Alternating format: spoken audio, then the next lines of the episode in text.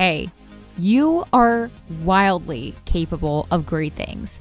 So take a deep breath, let it out. You've got this. I want to tell you guys today about Brandlink Media, a female owned digital agency with years of experience working with businesses in Oklahoma and beyond on their branding, web design, email marketing, copywriting, and more. Remember, you are wildly capable of great things, and Brandlink Media is cheering you on. Visit www.brandlinkmedia.com to schedule a free consultation. Link in our show notes.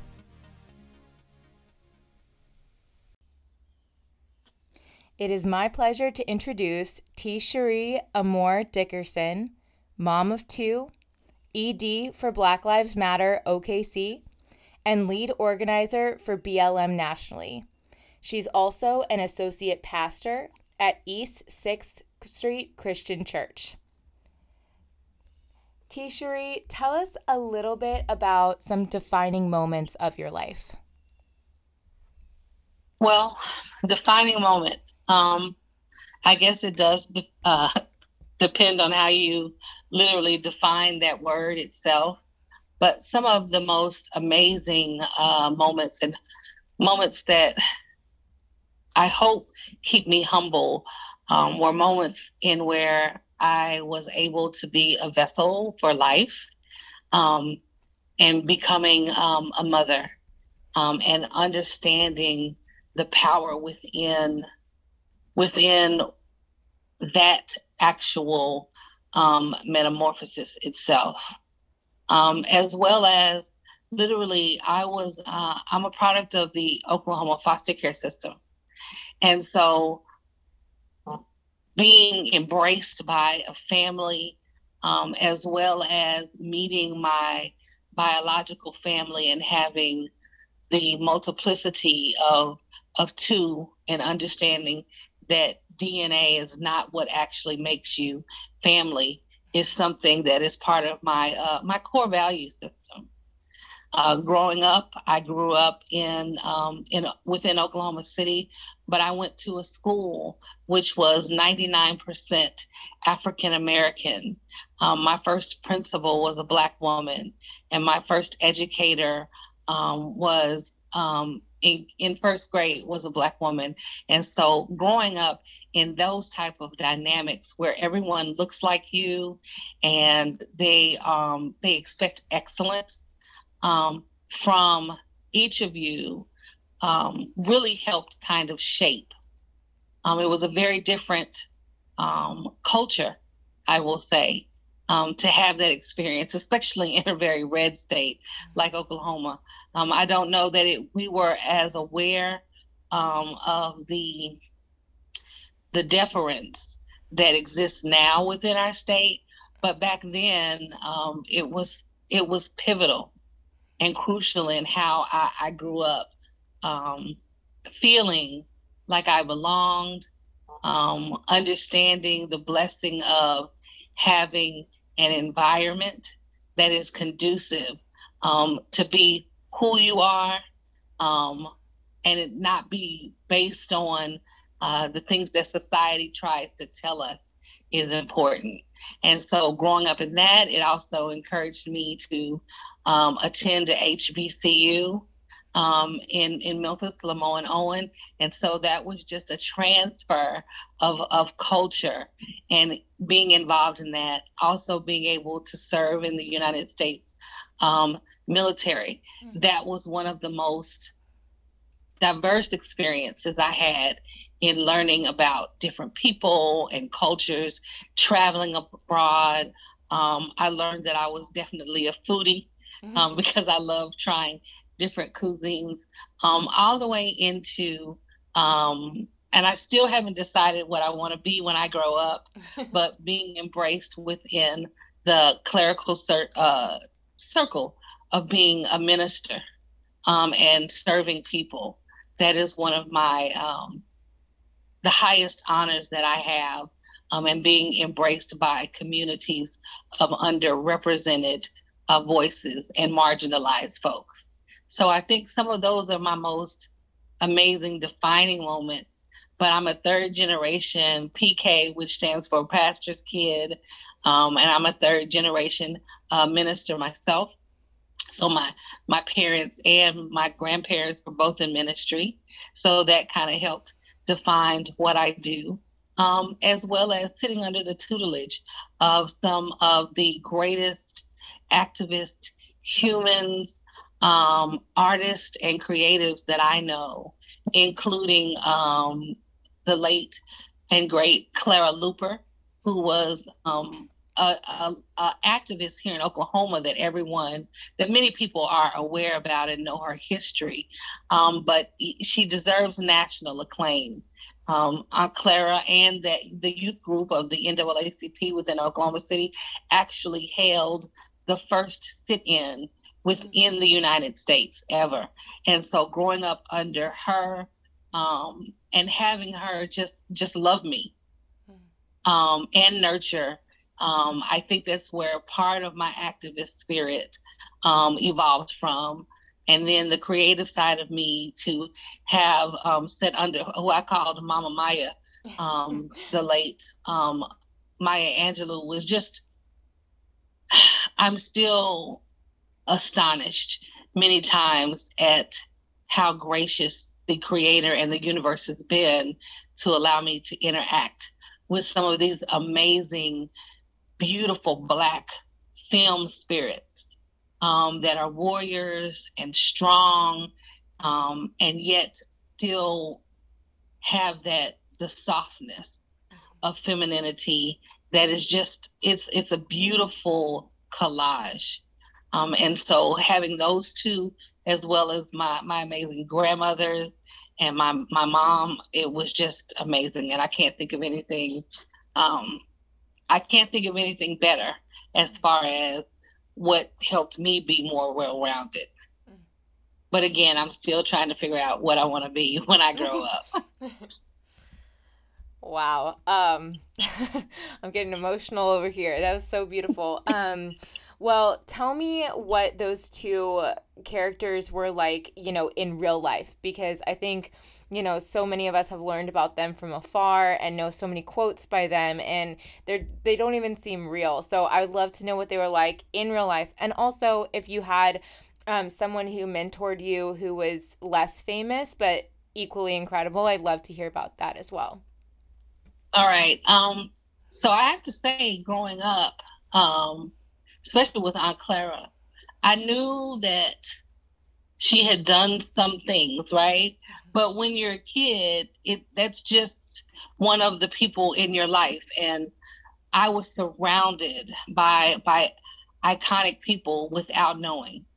Um, and I think that was beneficial because it would have been a lot of pressure um, if I had felt they were trying to mold me to fit into their shoes or what they have done. Mm-hmm. And um, and it wasn't like that. With Aunt Clara, she um, she also adopted um, her youngest daughter, and so we grew up together, Shelly and I, and so th- I think she understood some of the travail that adoptees um, may experience, especially those within um, Black culture, because it's sometimes the difficult um, part of that journey is do you feel like you actually belong? Do you feel like um, you know i still struggle with abandonment issues.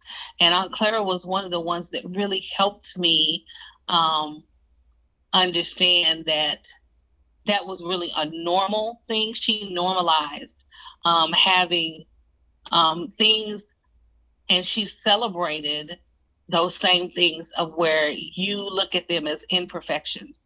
She did teach me that perfection is highly overrated. Mm. Um, she taught us about, you know, doing good until you can do better and then do best.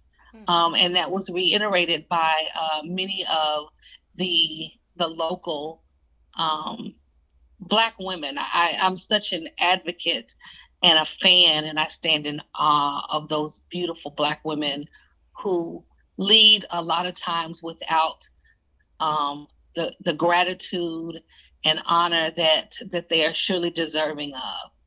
Um, and the same type of relationship is what I I was blessed to share with with uh, Maya Angelou. I remember going to when I started in college and I wanted to take some of her classes. Um, in my ignorance, um, and because of the the relationship, I overestimated um, the boundaries that I would have been able to have in her classroom. And yeah, I mean, at that point, I knew who she was, and and I did kind of want to flex a little bit and say, hey, this I have this personal relationship, and I was very close um, with her niece, and so um, when she was literally um, giving an oration within the class, and then there was dialogue. I I said something like, um, you know, uh, Mama Maya or Auntie, and she literally ripped me from one side to the other um, about addressing her mm. um, in the way that she deserved. Mm. Um, and the res- giving her the respect she deserved. And I was mortified, um, so crushed. Um, and she put me out of class, literally put me out. Um, and so when you are in that type of setting, um, you, I just, I was like, okay, my life is over. I have been literally humiliated and um, banished by Maya Angelou. And for two or three days, I didn't go to class. Oh. um, I didn't want to get out of my bed.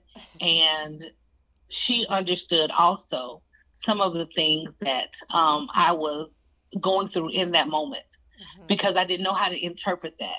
Again, the girl with abandonment issues, when those type of things happen, um, I had to learn that that's not a finality. Um, that was just something that um, she needed to set those type of boundaries within that type of setting. Mm-hmm. So she called me and said, "Get over here." And when I, you know, I was very sheepish and probably looking just, I mean, all disheveled, but I got up and went over to the house. Um, and she had cooked m- many of my favorite foods. Um, both Clara and uh, Maya were amazing cooks. Um, and even Maya even wrote a couple of cookbooks about and wow. taught taught me about soul food, and so um, she just loved on me and embraced me, and I just I wept, and she taught me about the purifying experience of even be able to release that type of emotion. Um, and she was like, you know, I love you and I like you and I am glad you're in this class. But when you're in this type of setting, you are my student or one of the pupils, um, and you are you have the blessing of being like everyone else. Um, and we have to that is how we have to govern ourselves accordingly and so that was an amazing uh, moment because she was like i can still love you um, and you be under my tutelage um, and there's a difference and so celebrate um, the different boundaries and aspects that we share. So um, I think that was also another defining moment for me. Mm-hmm. Those two women, along with um, so many others that I, I mean, if I started naming names, I would get lost. But, you know, I have like my god sister who is uh, the Honorable Vicki Miles LaGrange, who was like the first black chief justice in the Western District mm. um, as a federal district judge. Um, and I've already mentioned my mother and my grandmothers who hold their own in this universe as these divine creatures. Um, but they've never shown me anything except um, strength, love, compassion, um, and helped me expand. And so the knowledge that they carry inside uh, their brains and the the the authenticity of being proud about who they are even in moments because some everybody doesn't feel like they are you know the it thing all the time. They let me know that those are the moments to where we get to sit back and allow people to cradle and nurture us um, till we get to our true authentic uh, purposed selves so that's what it was like kind of being sitting amongst them um, and not knowing all the time the magnitude of of the blessing that that was. Hmm.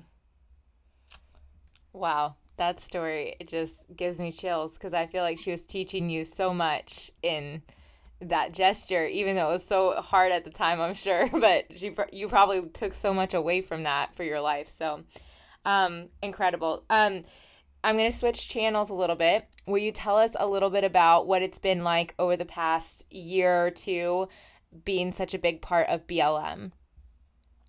Um, over the last year or two, um, we have seen uh, some of the most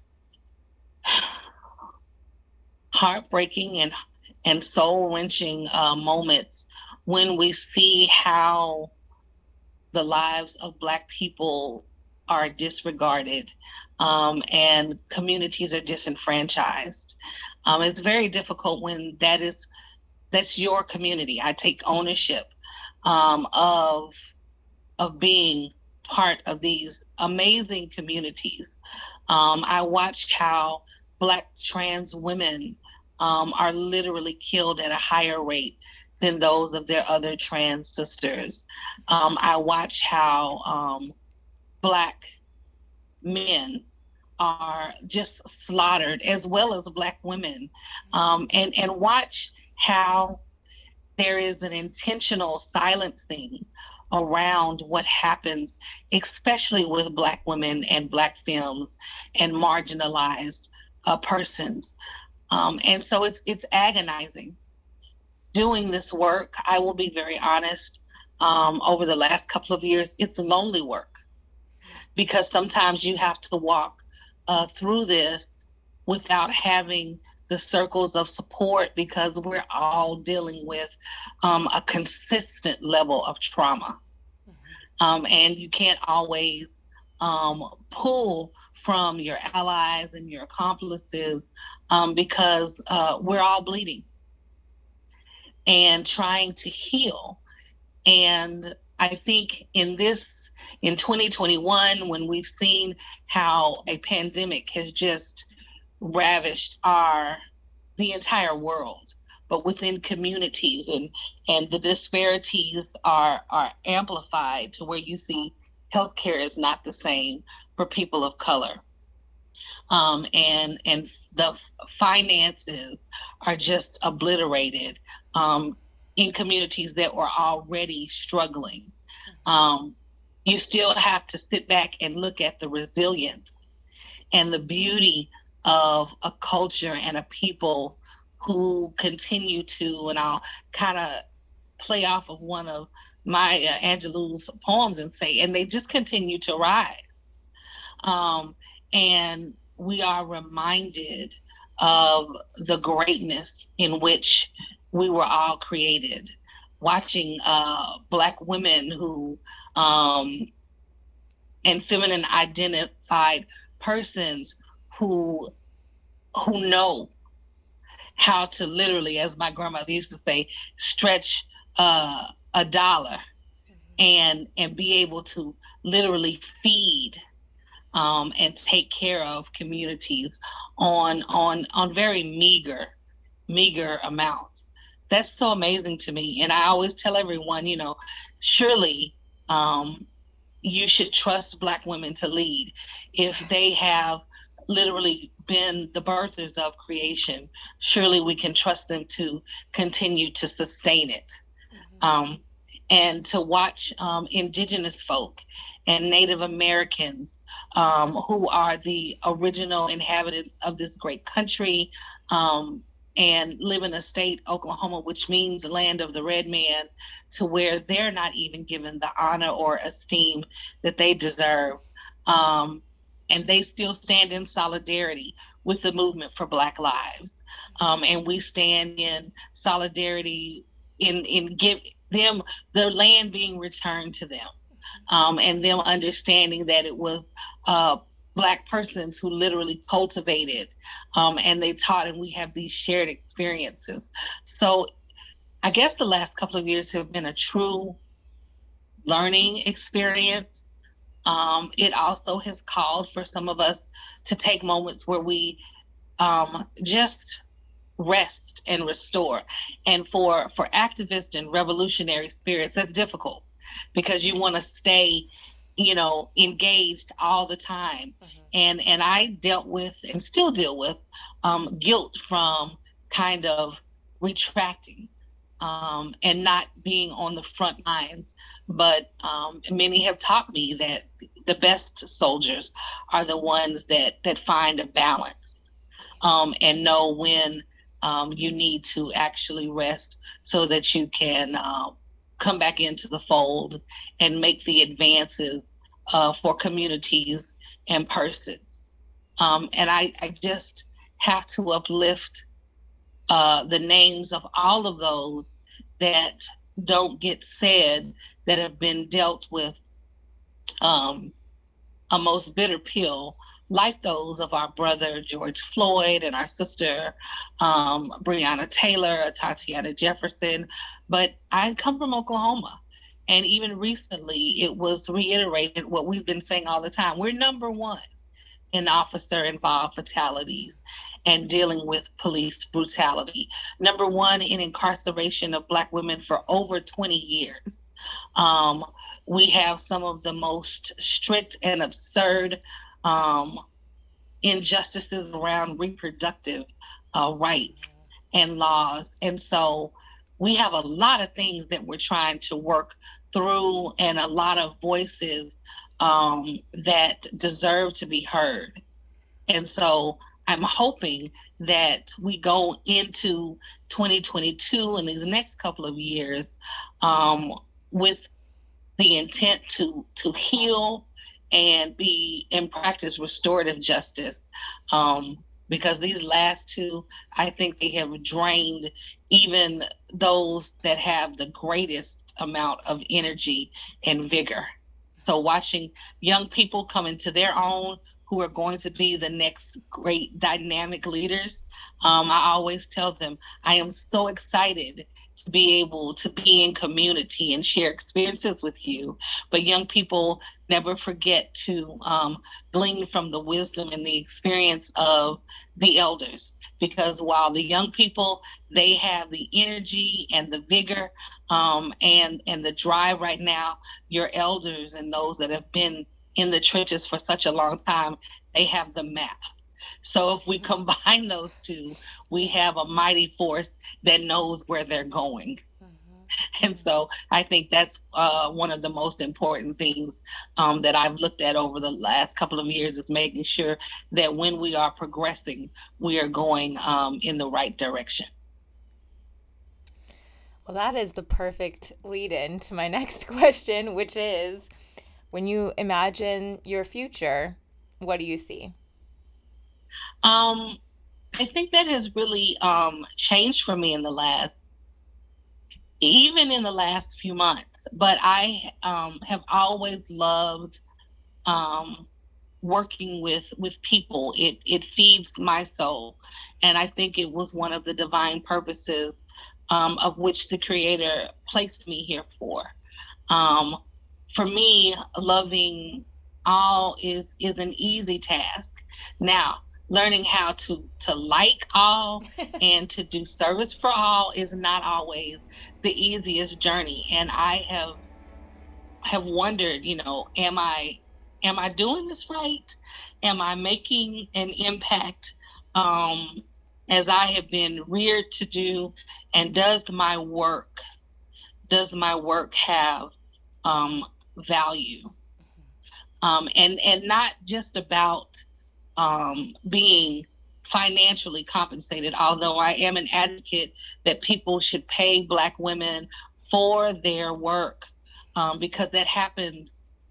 It doesn't happen nearly enough, and we're still at the bottom of the pay scale. Um, and they think that uh, free labor is a gift, and that's an, taking from the core of someone without replenishing that that is not a gift. That's another form of slavery. Um, and that's not something that we want to continue to uphold. But i've said probably within the next three to four years i'm very hopeful that there will we will have enough um, mentees and those that are wanting to basically pick up the banner that i'm able to hand over the mantle um, and literally uh, fall back into, I think, what a lot of people now call as a, a consulting role mm-hmm. or as an advisor, um, and really work more into um, into my work within different aspects of ministry. Mm-hmm. Um, I do want to go back to school um, and work on my uh, on my uh, doctorate in uh, divinity as well as creative arts. Um, I want to get back to writing some more poetry, um, falling in and out of love with with different souls and spirits, um, and also one of the most important things right now for me is to be able to pour into uh, my the children who came uh, from from my room as well as all of my bonus children because I have so many that I love and they have been gifted to me um, in that way through the universe to be able to focus and give more time to them because I know that it wasn't easy being my child or the child of an activist. I, mm-hmm. And I, I know what that's like since I grew up doing that as well and a minister. Um, and so being able to focus on them um, and let them know how, what an honor and a privilege it is to be able to watch them grow um, and them being so forgiving and accepting and gracious um, in having um, this really uh, free spirited, loud mouthed, um, probably seen as you know adversarial or confrontational radical um, person who is queer and quirky. Um, they've accepted all of those intersections of who i am. And so i want to be able to pour back into them and just love on them um, and make sure that that the movement itself is continuing. Um, but i think being practicing that type of love with those who are um, entrusted to you is also another form of being a revolutionary. So that's what I'm hoping comes up in the next few years for me. Amazing. And for our last question today, what it has been your proudest moment so far? I I don't know that I have experienced my proudest moment yet. Um, but I know things that in my daily walk, I try to make sure that my actions um, are authentic, that they are driven with a positive uh, spirit, um, that I don't la- allow um, the negativity that sometimes looms because we all battle with things. Um, and I, I, deal with a form of mental illness with anxiety and depression, um, that I don't allow those things to overtake to where I miss the gift of life itself. And so I think my proudest moments have been when those who who I hold in high regard, like that of my children or my yaya or my mima, um, and those that I've mentioned, and so many that I haven't, let me know um, that they are proud of me. Those have been the moments that I will always cherish and hold uh, hold dear.